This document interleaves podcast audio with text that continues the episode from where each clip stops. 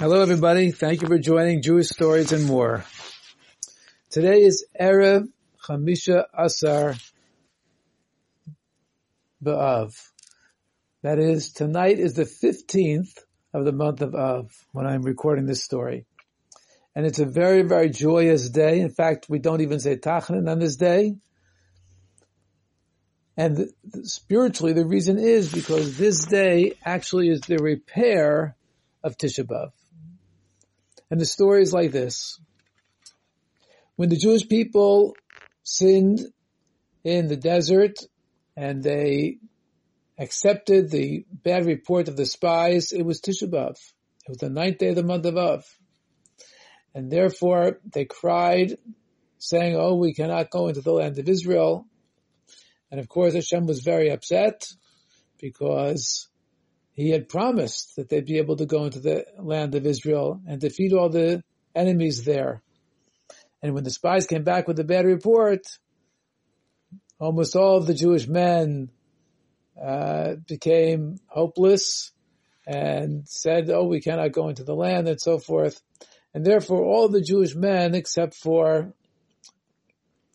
those few that kept their trust in Hashem, all died out in the desert.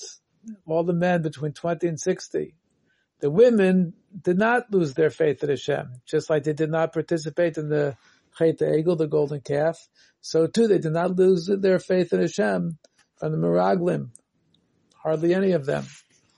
So they did go into the land of Eretz Yisrael. However, what happened after that bad report on Tisha B'Av? So every year on Tisha B'Av, approximately 15,000 Jewish men would pass away. And the way they worked it was that on the night of Tisha B'Av, they would actually dig a grave. Everybody would dig a grave. And they would sleep in a grave because they knew that 15,000 were going to pass away. They didn't know exactly who was going to pass away, but they knew that there would be 15,000 approximately. And every year that was the fact. 15,000 people unfortunately did not get up to say Modani. And therefore, since they had died, they were buried there.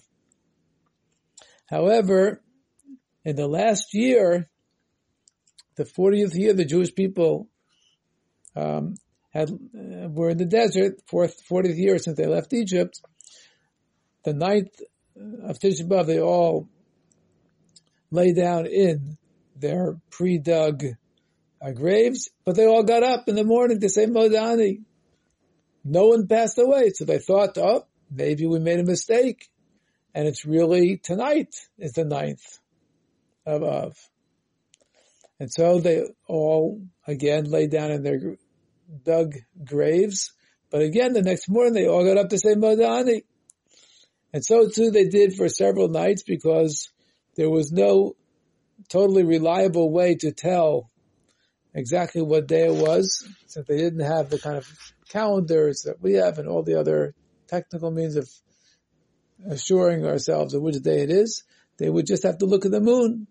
And sometimes there could be errors in that. The moon could look this way or that way or not appear and they weren't sure.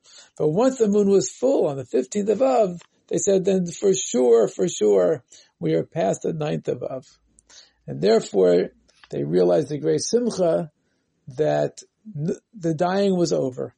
And that was the first celebration of the 15th of Av that the Meisei Midbar, those who were dying in the desert, stopped dying.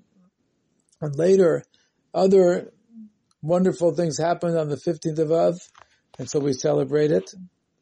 And it's such a happy day that the Gemara says that there are no Yom Tavim to the Yidden like you know, the the 15th of Av and Yom Kippur. That is to say that this is a day which is um, as great as Yom Kippur, as they said. There's no such days as great to the Jewish people as Chamisha Asar B'Av and Yom Kippur.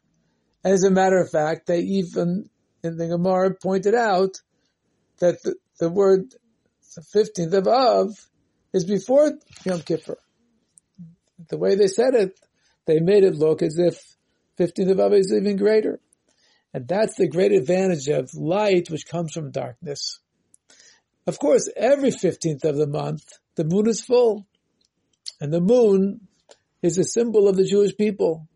Just like we reflect the light of Hashem, so too the moon reflects the light of the sun. So every 15th of the month is a symbol of the Jewish people being complete when the moon is full. However, the month of Av, the month of Menachem Av, there's something even greater, which is the light that follows the darkness. The greatest light is light which comes from darkness, emerges from darkness because of the great contrast between the light and the dark. And since Tisha B'Av is the darkest month, in that it's the month in which the Beis HaMikdash, the first one as well as the second was destroyed, therefore the light that comes after that is the greatest light. And therefore it's a tremendous day of celebration. Although there's no specific customs, it's only mentioned in the Code of Jewish Law that we don't say Tachanun, but certainly it's appropriate to learn about the 15th of Av to learn about the great light which will come after the darkness, which of course is the light of Mashiach. And it's also a great day to begin preparing for the new year. It's only six weeks until Rosh Hashanah. And as a matter of fact, the words Chamisha, Asar, Ba'av are the same gematria as Ksiv V'chsim because there's a connection. And among Sephardic communities, on this day, the 15th of Av, people begin to wish one another either verbally or in writing. And therefore, although that's not specifically the custom of the Ashkenazic Jewish people, of which um, perhaps a lot of our listeners are, but nevertheless, the Rebbe mentions every single year this custom of Sephardim and obviously, it's a custom which is a worthy custom. And certainly whether you say or not, but certainly it's appropriate to begin preparing for Rosh Hashanah. And in fact, the word Aryeh, which is the mazel of this month, the uh, spiritual symbol of the month of Av, of Menachem Av is an Aryeh, a lion. Our Chacham tells it stands for Aleph, Resh, Yud, and Hey. Aleph is Elul, Resh is Rosh Hashanah, Yud is Yom Kippur, and Hey is Hoshana Rabbah, which basically sums up the entire Elul Tishrei time period.